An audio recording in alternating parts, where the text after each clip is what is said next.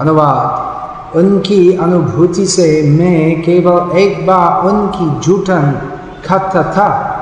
और ऐसा करने से मेरे सारे पाप तुरंत ही नष्ट हो गए।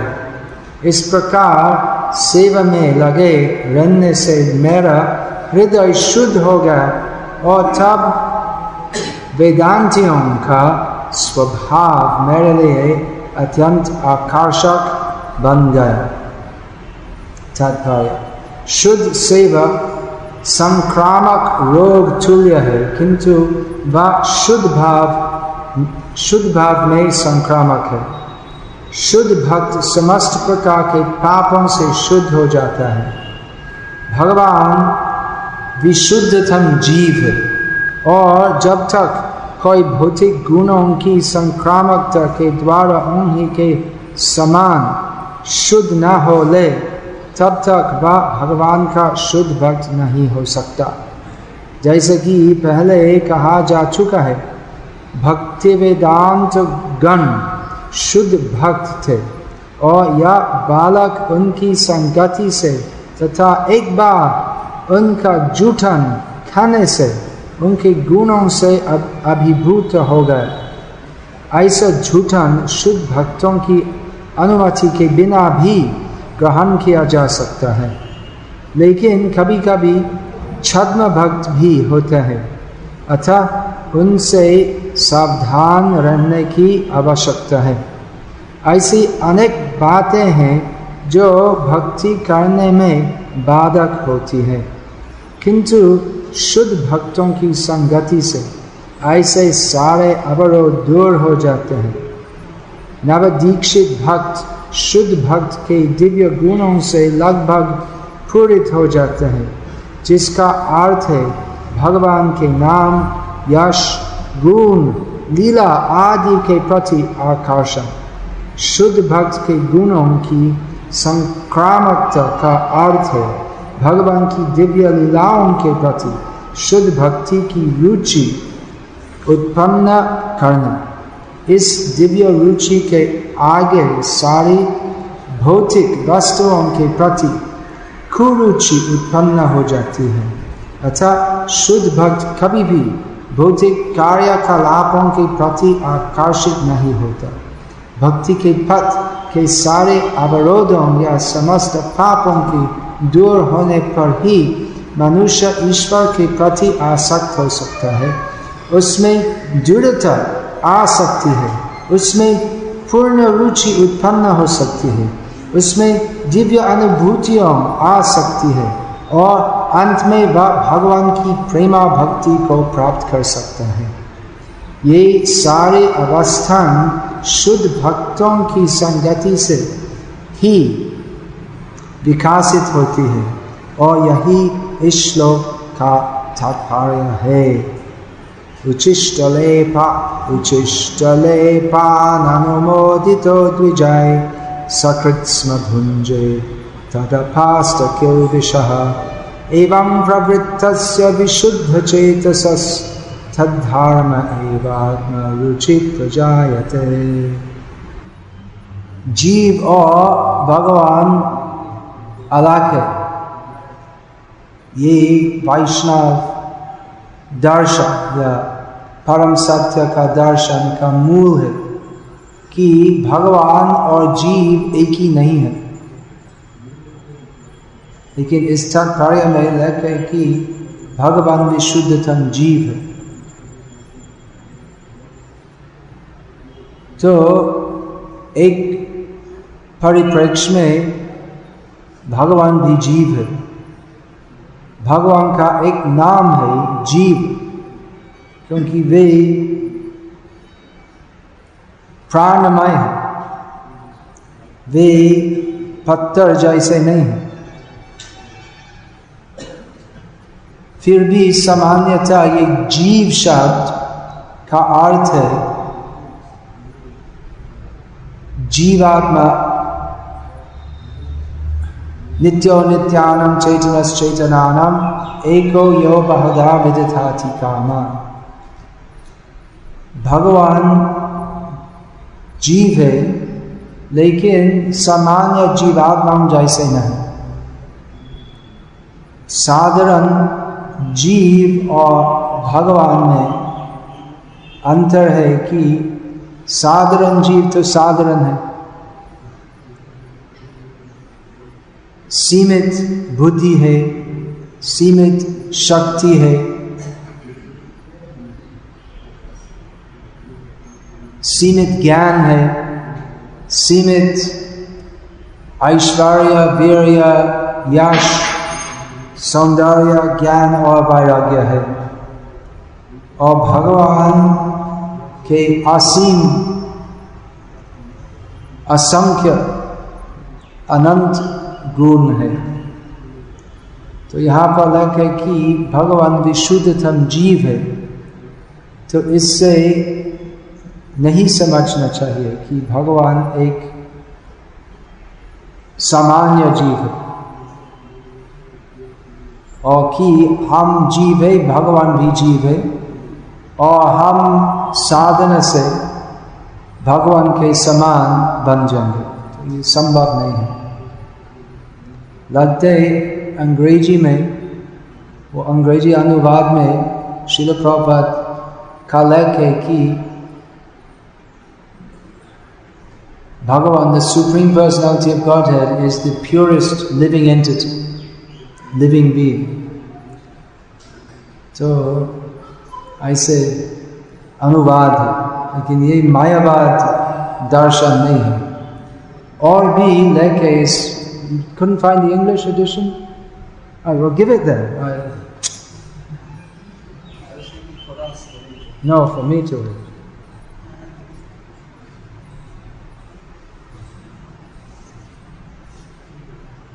Yeah, here it's written the personality of Godhead is the purest entity. So, actually, the translation of entity is Vastu. Yeah, entity. Huh?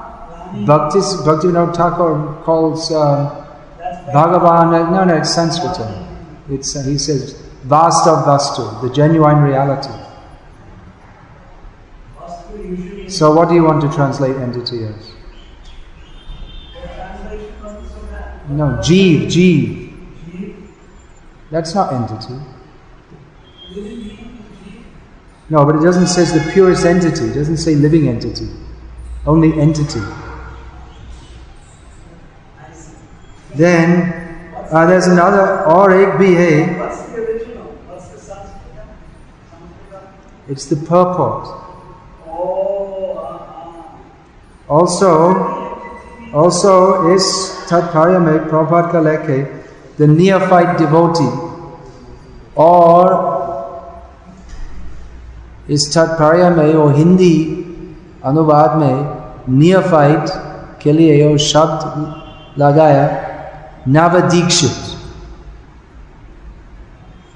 But Prabhupada नियफाइट ये प्रभुपाद का अनुवाद है वो कनिष्ठ अधिकारी के लिए तो सामान्यतः कनिष्ठ का मतलब जो नवीन है।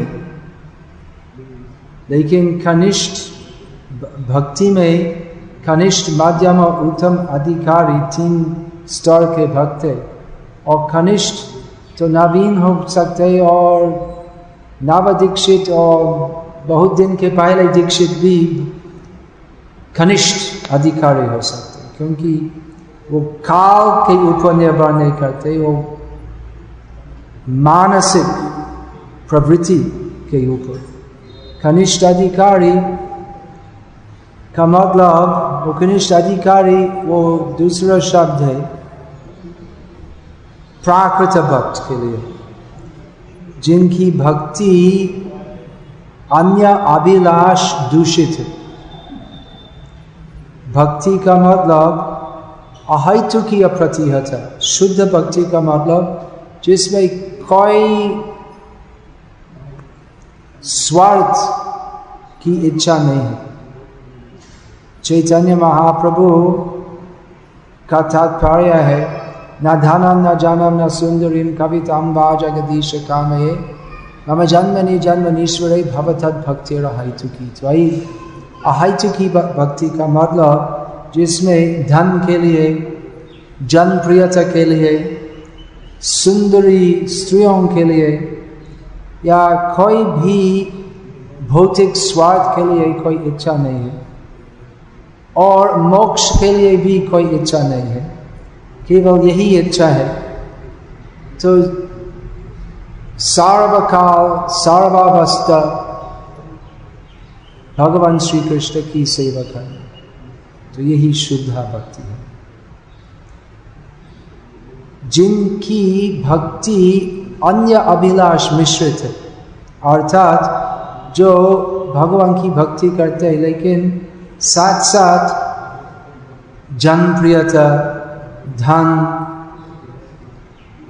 भौतिक भोग विलास और अथवा मोक्ष भी कामना करते हैं।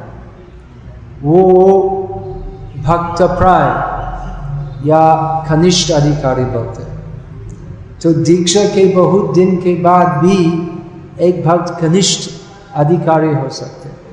और वास्तव में दीक्षा के पहले गुरु शिष्य को, गुरु का कर्तव्य है शिष्य शिष्य को परीक्षा कर।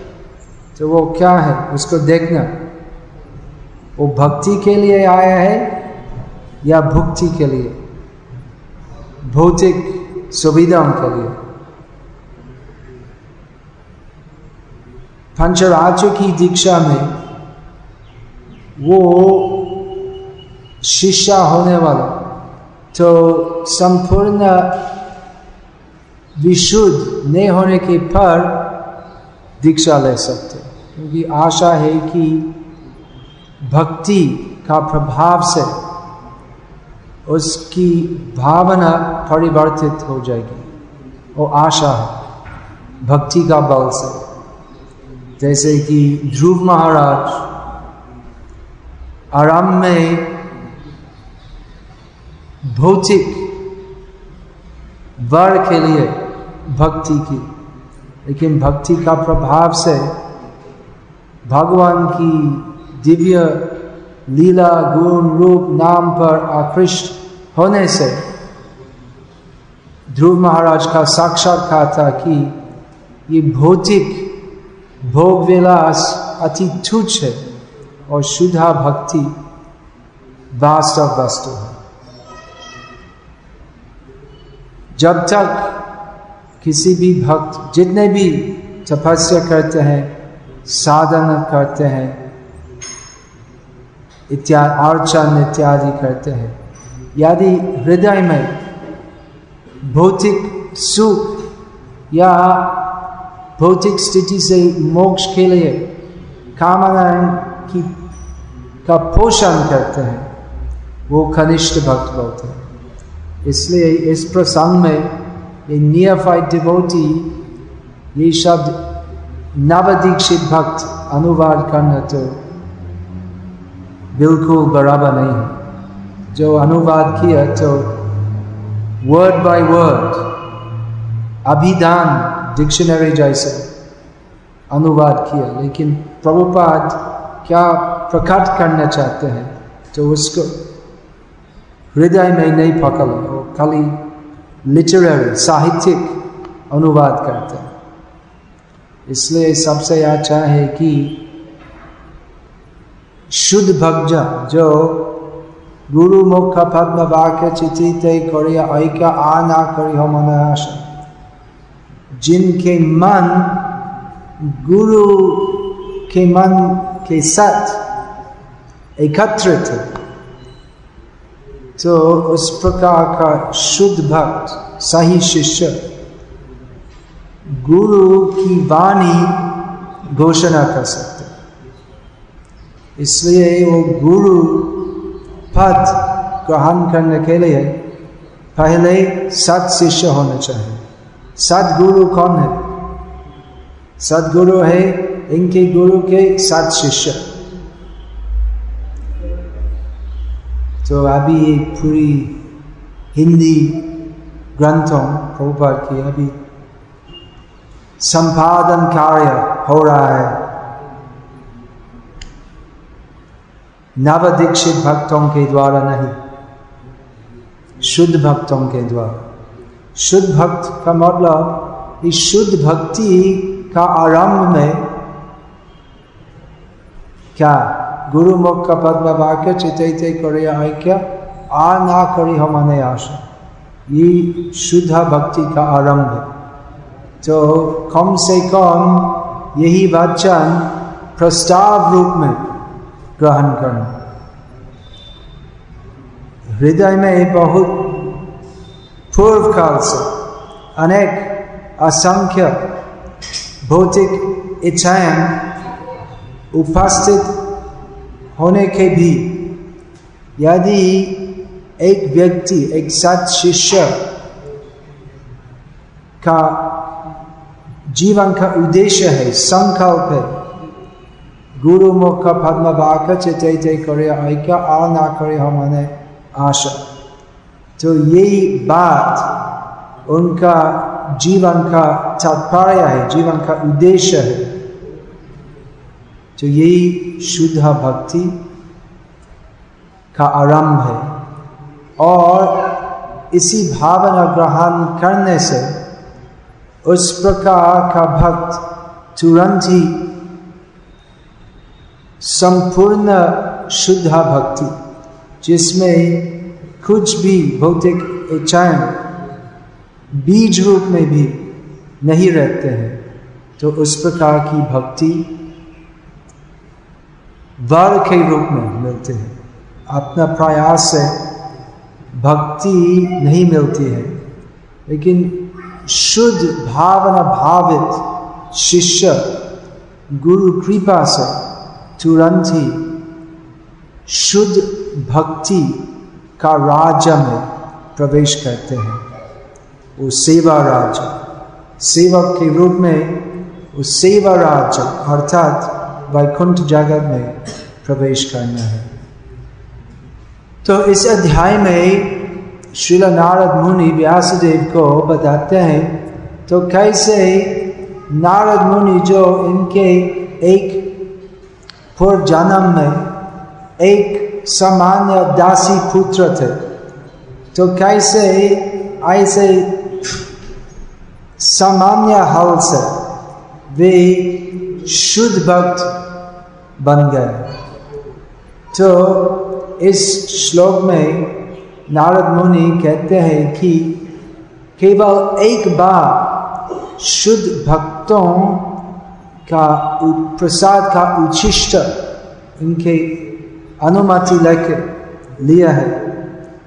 और उससे सार्वखिल विषय समस्त पाप जो इन पाप का प्रभाव वो, संस्कार जो हृदय में थे तो पूरा कलुष परिमार्जित हो गए साधु संग साधु संग सर्वशास्त्र कहे लाभ मात्र साधु संगे सर्व सिद्धि हो। ये एक प्रसिद्ध उक्ति है चैतन्य चरितमृत से कि लाभ मात्र, लव मात्र का मतलब एक क्षण। एक क्षण में यदि वास्तविक साधु संग होते हैं तो उसका प्रभाव से सर्व सिद्धि प्राप्त हो सकती सर्व सिद्धि का मतलब कृष्ण प्रेमा भक्ति तो कैसे संभव है? इस श्लोक में ये घटना एक उदाहरण है कि नारद मुनि सकृत खाली एक बार शुद्ध भक्तों का उचिष्ट भोजन लेके तो इनका हृदय में इतना सब परिवर्तन था कि एक सामान्य आख्यात दासी पुत्र विश्वविख्यात महान महान शुद्ध भक्त नारद मुनि बन गए तो यही एक उदाहरण है। तो इसलिए सदैव शुद्ध भक्तों की संगति करना चाहिए। इस श्रीमद् भागवत की पूरी वाणी है भगवान श्री कृष्ण की सर्वश्रेष्ठता और इनकी अहितु की सेवा, जिसका अन्य नाम है प्रेमा भक्ति करना तो कैसे प्राप्त होती है? भक्ति भक्तिस्तु भगवत भक्त संगे न परिजायते। भक्ति कैसे प्राप्त होती है? भक्ति सबके हृदय में है, सबका स्वभाव है भक्ति। तो वास्तव में भक्ति कोई प्राप्य वस्तु नहीं है। हम कहा से मिलेंगे भक्ति? तो है, सबके पास है। इसलिए हम जो प्रचारक गण के सेवा में प्रयास करते हैं, इनके अनुमति के अनुसार प्रचार करना। तो हम क्या करते हैं? हम किसी को कन्वर्ट करने का प्रयास नहीं है। हमारा प्रयास नहीं है क्रिश्चियन को हिंदू कन्वर्ट करना, या हिंदू को वैष्णव कन्वर्ट करना, वो हमारा प्रयास नहीं है। तो कन्वर्ट करने से कोई वैष्णव नहीं हो सकते। क्योंकि सब जीव स्वाभाविक वैष्णव है। जीवे स्वरूप है, कृष्ण नित्यदा सभी वैष्णव है। तो कैसे किसी को वैष्णव बनाना तो सभी वैष्णव है। लेकिन क्योंकि हमें भूल किया है कि मैं कृष्णदास हूँ,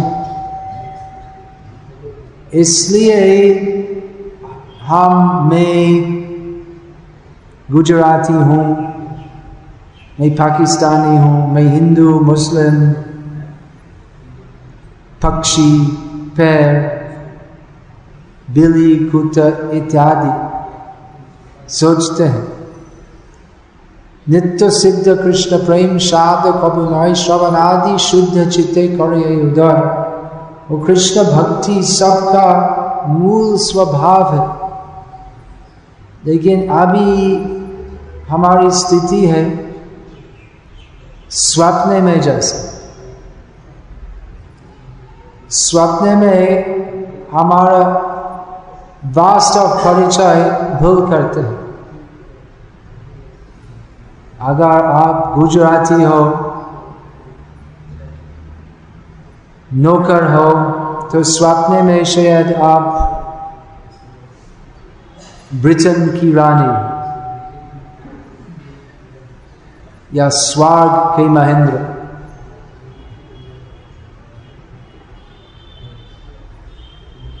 फिर सुबह का समय। उठो उठो। ऑफ़िस का टाइम हो गया। फिर वो ब्रिटेन की रानी फिर ऑफ़िस का नौकर वापस बन गए। तो स्वप्न में स्वप्न का दूसरा नाम है कल्पना जैसे। तो हम जैसे वैसे है कि हम कृष्णदास है। हम नित्य नित्य सिद्ध, शुद्ध, सच्चिदानंदमय है। लेकिन इस दीर्घ स्वप्न में जो भौतिक जीवन बोलते हैं, हम सोचते हैं कि मैं ईश्वरीय हूँ। तो कृष्ण भक्ति, भक्तों से, की संगति से मिलती है। प्राप्त करना वो बिल्कुल बराबर शब्द नहीं है। वो भक्ति जो सबके हृदय का स्वभाव है, लेकिन अभी सुप्त है, उसका पुनः जागरण हो सकते हैं। शुद्ध कृष्ण भक्तों की संगति से।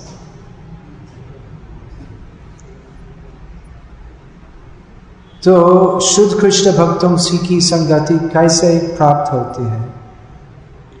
नारद मुनि का पूर्व जन्म का चरित में यही निष्कर्ष होते हैं कि नारद मुनि जो पूर्व जन्म बालक थे, जब भक्ति वेदांत, ये शब्द भक्ति वेदांत, अर्थात शुद्ध भक्तों की सेवा की तो अति विनम्र स्वभाव से उनकी सेवा की। तो सामान्यतः छोटे बालक तो बहुत मस्ती करते हैं लेकिन नारद मुनि वैसे नहीं थे। सब शुद्ध भक्तों को पूरा सम्मान देते थे। नम्र स्वभाव से इनकी सेवा की। और ऐसे ही शुद्ध भक्तों जिनके स्वभाव दयाल है उनको इतनी सी कृपा प्रवर्शन की, कि वे इतने बड़ी स्थिति, विश्व प्रचारक की स्थिति में। तो शुद्ध भक्तों का उद्देश्य नहीं है। एम्बिशन अंग्रेज़ी में एम्बिशन ये शब्द है। लगते ही हिंदी में ऐसा बराबर शब्द नहीं, उद्देश्य बोल सकते लेकिन एम्बिशन उसका मतलब इच्छा खुद को बड़ा बना टू शो योर सेल्फ खुद को बड़ा दिखाना। मैं बड़ा होऊँगा तो वो या या बड़ा काम करने के लिए प्रयास। तो वैष्णव का कोई एम्बिशन नहीं है। एक बार शिल प्रभुपाद का एक शिष्य की माता वो ब्रिटेन में ये घटना थी। तो प्रभुपाद के पास आके प्रभुपाद को बोली कि आपकी शिष्यों एम्बिशस नहीं है। एक गलती जैसे, ऐसे बोल एम्बिशस होना चाहिए। सक्सेसफुल होने के लिए एम्बिशस एम्बिशस होना चाहिए। तो प्रभुपाद का एक शिष्य, वो महिला को बोला कि, नहीं नहीं, हम एम्बिशस भी है, लेकिन स्पिरिचुअली एम्बिशस प्रभुपाद बोले, नहीं स्पिरिचुअली भी हम एम्बिशस नहीं वैष्णव का कोई एम्बिशन नहीं है। मैं बड़ा भक्त होऊँगा बड़ी सेवा करूँगा सब मुझको देखेंगे वैष्णव की कोई इच्छा नहीं है। इच्छा है, मामा जन्मनि जन्म, मामा जन्मनि जन्मनि, मामा जन्मनि जन्मनीश्वर भगवत भक्ति आहाई तो की तो कि मैं बड़ा होऊँगा बड़ी सेवा करूँगा ऐसी इच्छा भी नहीं। प्रस्तुत है, यदि गुरु आदेश देते हैं बड़ा बड़ी सेवा करने के लिए तो प्रस्तुत है। तो वैष्णव का एक ही उद्देश्य है, गुरु मुख पद्म वाक चित करे ऐक्य आखिरी हमारे आशा। तो गुरु यदि आदेश देते हैं, जाओ, विश्व प्रचार करो। तो वैष्णव इतना अनएम्बिशियस नहीं है कि खुद को छोटा रखने के लिए गुरु का आदेश पालन नहीं करे। शिष्य का अभिप्राय है, गुरु का आदेश पालन कर। गुरु भगवान का आदेश पालन कर। माधवेंद्र पुरी, जो चैतन्य महाप्रभु रोपित भक्ति वृक्ष का अंकुर थे, चैतन्य चार्जामृत की अलंकृत भाषा में ये वर्णन है। कि माधवेंद्रपुरी प्रेमा भक्ति का वृक्ष का अंकुर थे। तो माधवेंद्रपुरी हम्म, सदैव अकेले रहते थे। और बाद में उनके बहुत शिष्य थे। लेकिन पहले अकेले भ्रमण करते थे। और किसी से बात, किसी के साथ बात नहीं की। खाना मांगने के लिए भी कोई प्रयास नहीं किया। यदि कोई अयाचित रूप से इनको कुछ रोटी, दूध देते थे माधवेंद्र ग्रहण करते नहीं तो उपवास करते थे। इनकी अयाचित वृत्ति थी अर्थात इनका संकल्प था तो किसी से कुछ भी नहीं मांगना।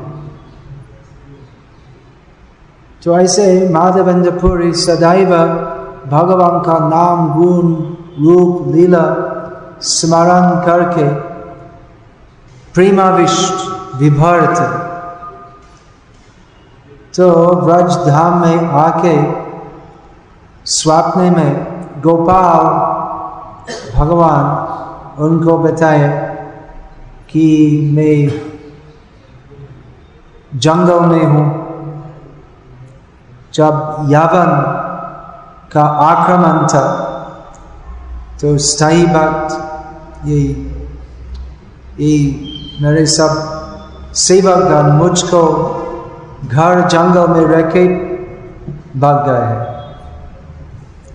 तो अभी मैं बहुत दिन इधर ही और भूखी हूँ और तुम्हारा आगमन के लिए मैं बहुत दिन से प्रतीक्षा करता हूँ।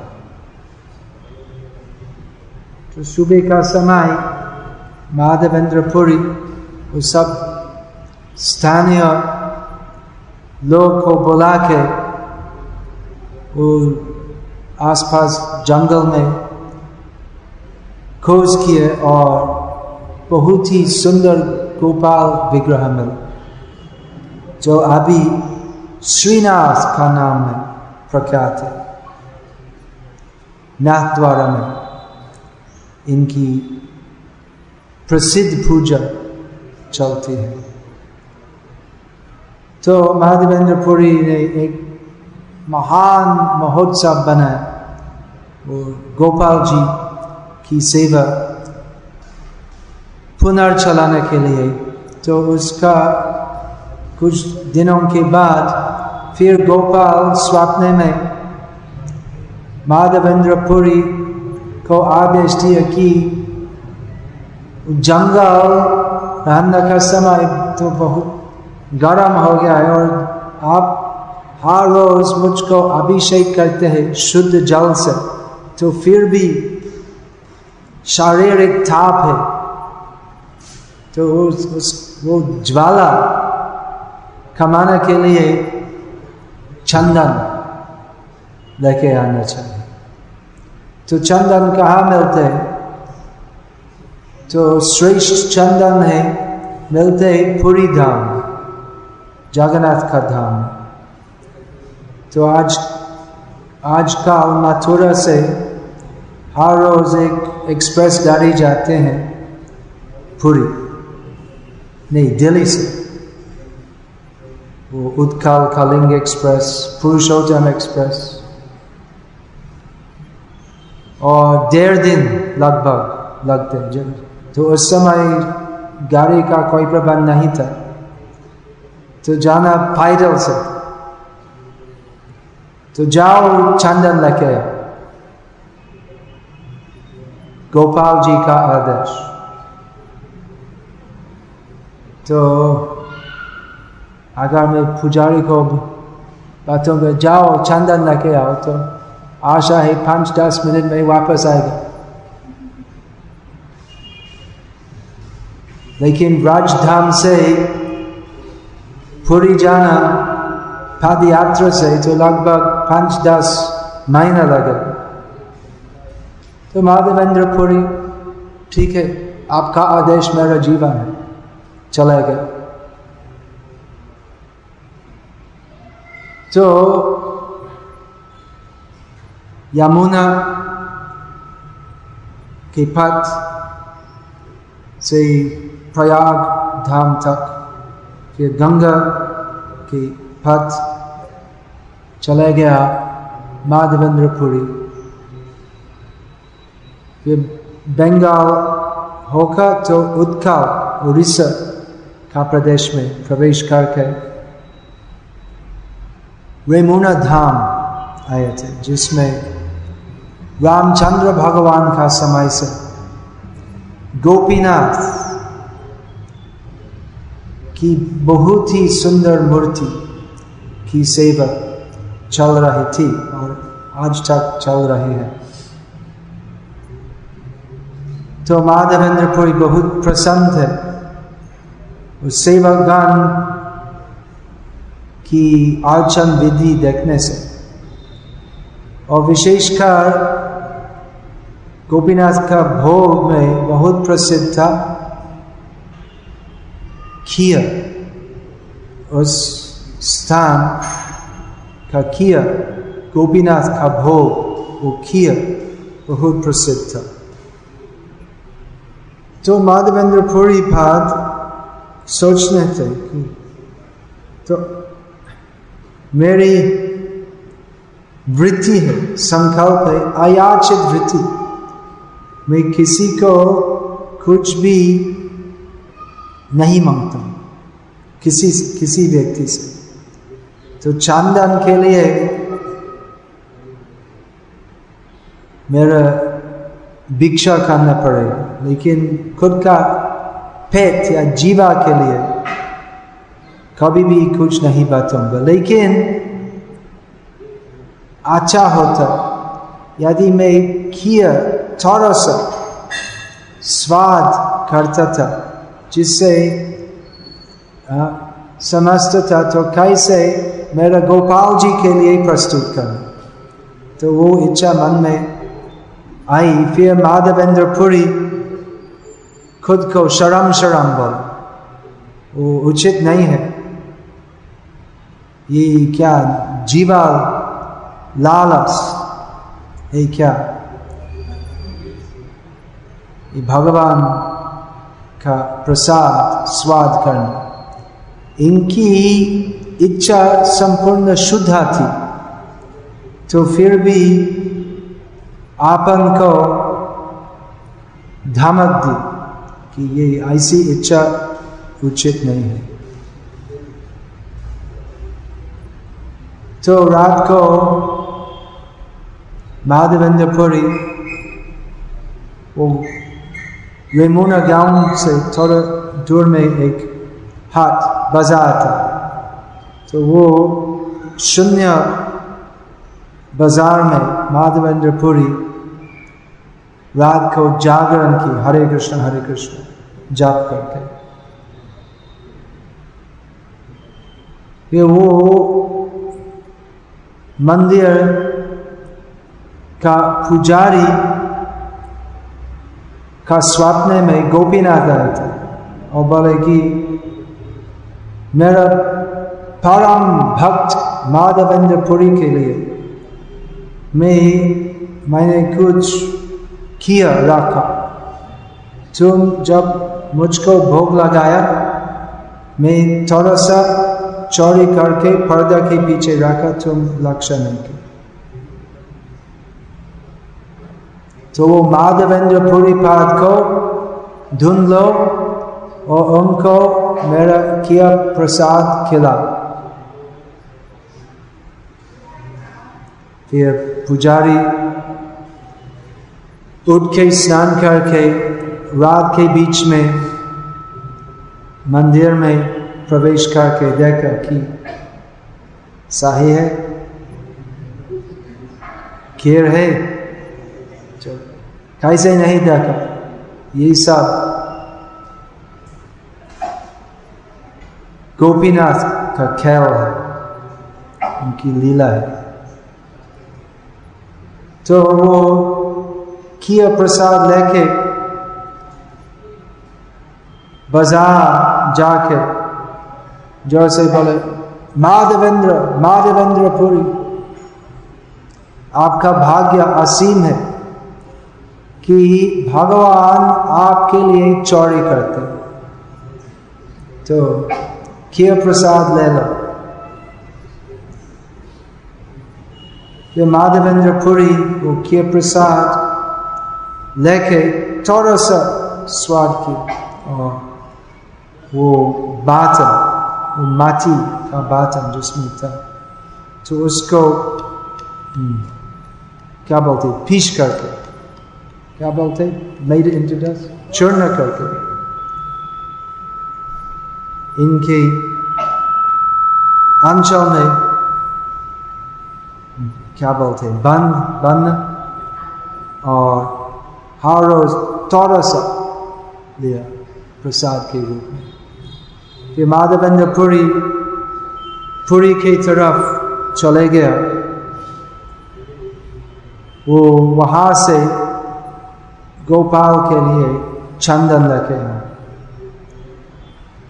लेकिन इनके सामने इनकी प्रसिद्धि चले गई कि माधवेंद्र पुरी इतने महान भक्त थे कि भगवान स्वयं उनके लिए चौरी करते हैं तो माधवेंद्र पुरी का अभ्यास था, अकेले रहना, किसी से बात नहीं करना। और एकांत रूप में भगवान का स्मरण करना। लेकिन भगवान स्वयं आयोजन किए कि माधवेंद्र पुरी की भक्ति प्रसिद्ध बन जाएगी। माधवेंद्र पुरी नाम, यश इत्यादि के लिए इच्छुक नहीं थे। लेकिन भगवान की इच्छा थी कि मेरे भक्त जो मानव समाज की शिरोमणि है इनकी प्रसिद्धि होना चाहिए। तो माधवेंद्र पुरी का कोई उद्देश्य नहीं था कि मैं फ़ेमस होंगे मैं ऐसा प्रचार करूँगा या ऐसी सेवा करूँगा कि सब मुझको प्रशंसा करेंगे। यदि उस प्रकार की इच्छा है, भक्ति बिल्कुल स्तब्ध हो जाता है। और भक्ति जैसे होने के पर वो भक्ति नहीं है। वो केवल अभिनय है। शुद्ध भक्तों का एक ही उद्देश्य है। सब कुछ केवल भगवान की प्रसन्नता के लिए करना।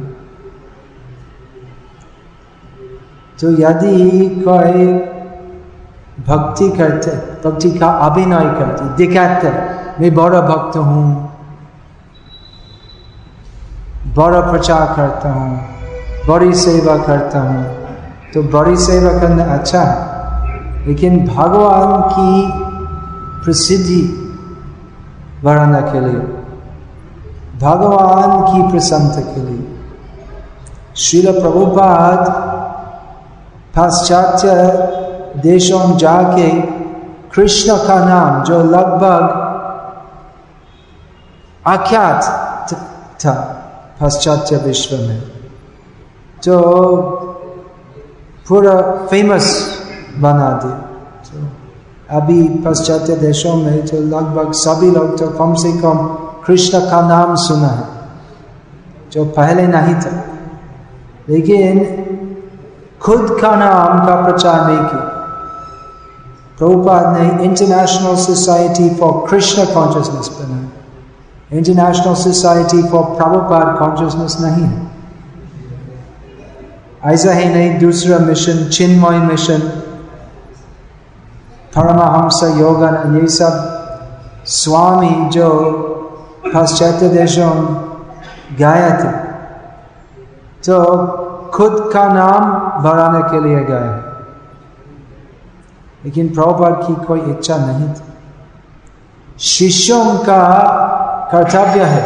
एबे जश कुशक त्रिभुवन गुरु का नाम त्रिभुवन में घोषणा करना तो कैसे गुरु का नाम घोषणा करें? तो खाली, मेरा गुरु महान है, मेरा गुरु महान है तो ऐसे बोलने से कुछ फ़ायदा नहीं हो। तो गुरु की वाणी क्या है? गुरु की वाणी कैसे सर्वोत्तमा है?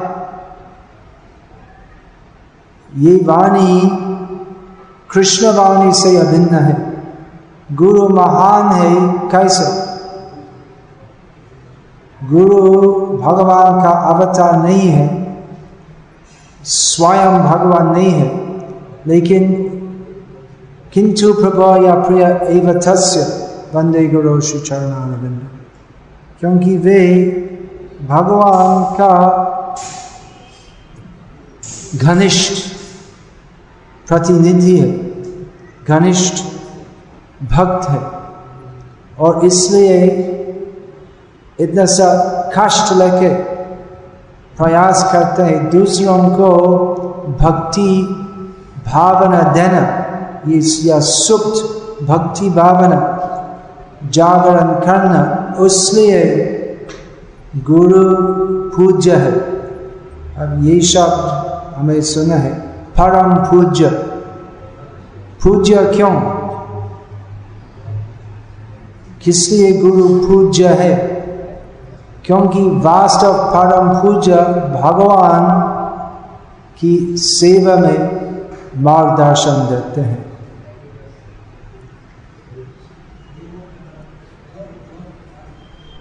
तो नारद मुनि विश्व प्रख्यात भक्त है और केवल इस विश्व में नहीं है तो सभी भौतिक ब्रह्मांडों में नारद मुनि है।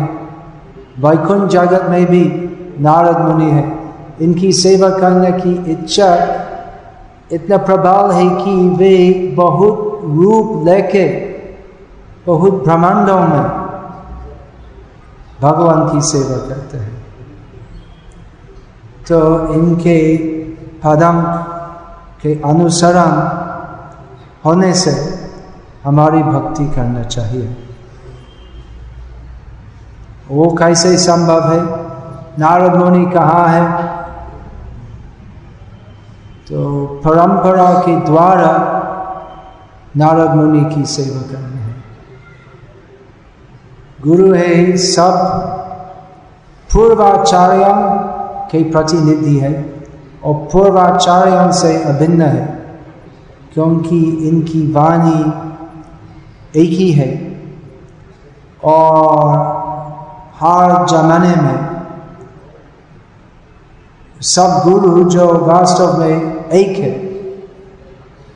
गुरु एक है, क्योंकि वो सब गुरु तो एक ही उपदेश देते हैं।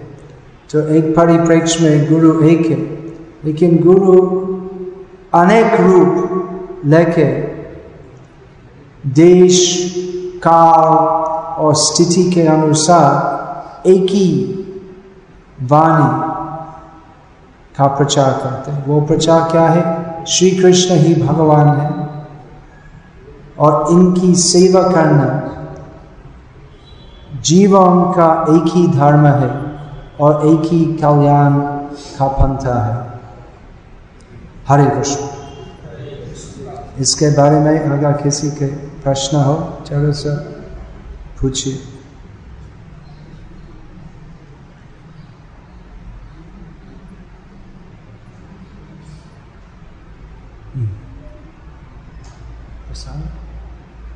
हाँ बोलिए।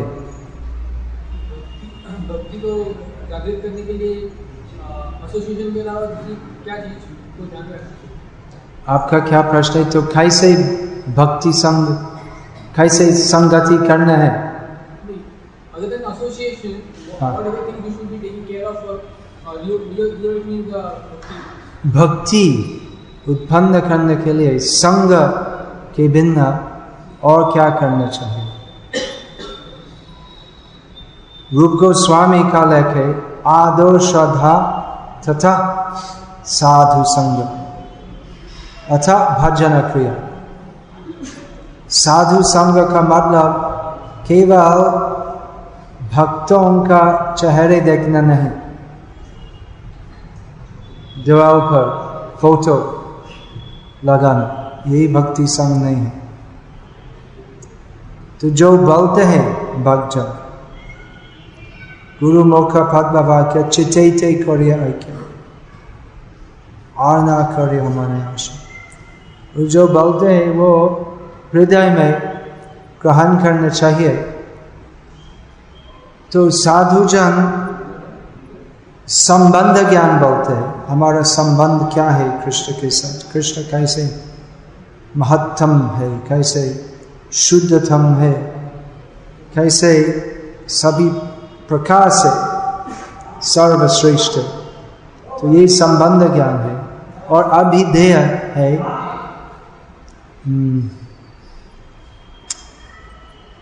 कैसे भक्ति करना है? व्यवहारिक रूप में उपदेश।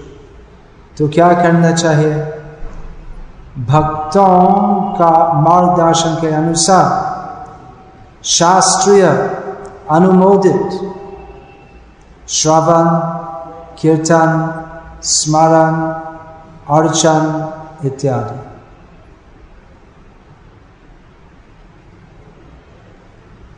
भक्ति समृद्ध सिंधु और उपदेशामृत, दो मुख्य ग्रंथ है, जिसमें करणीय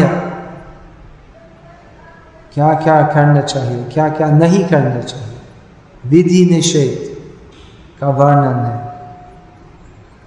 करणीय वर्णीय हरे कृष्णा।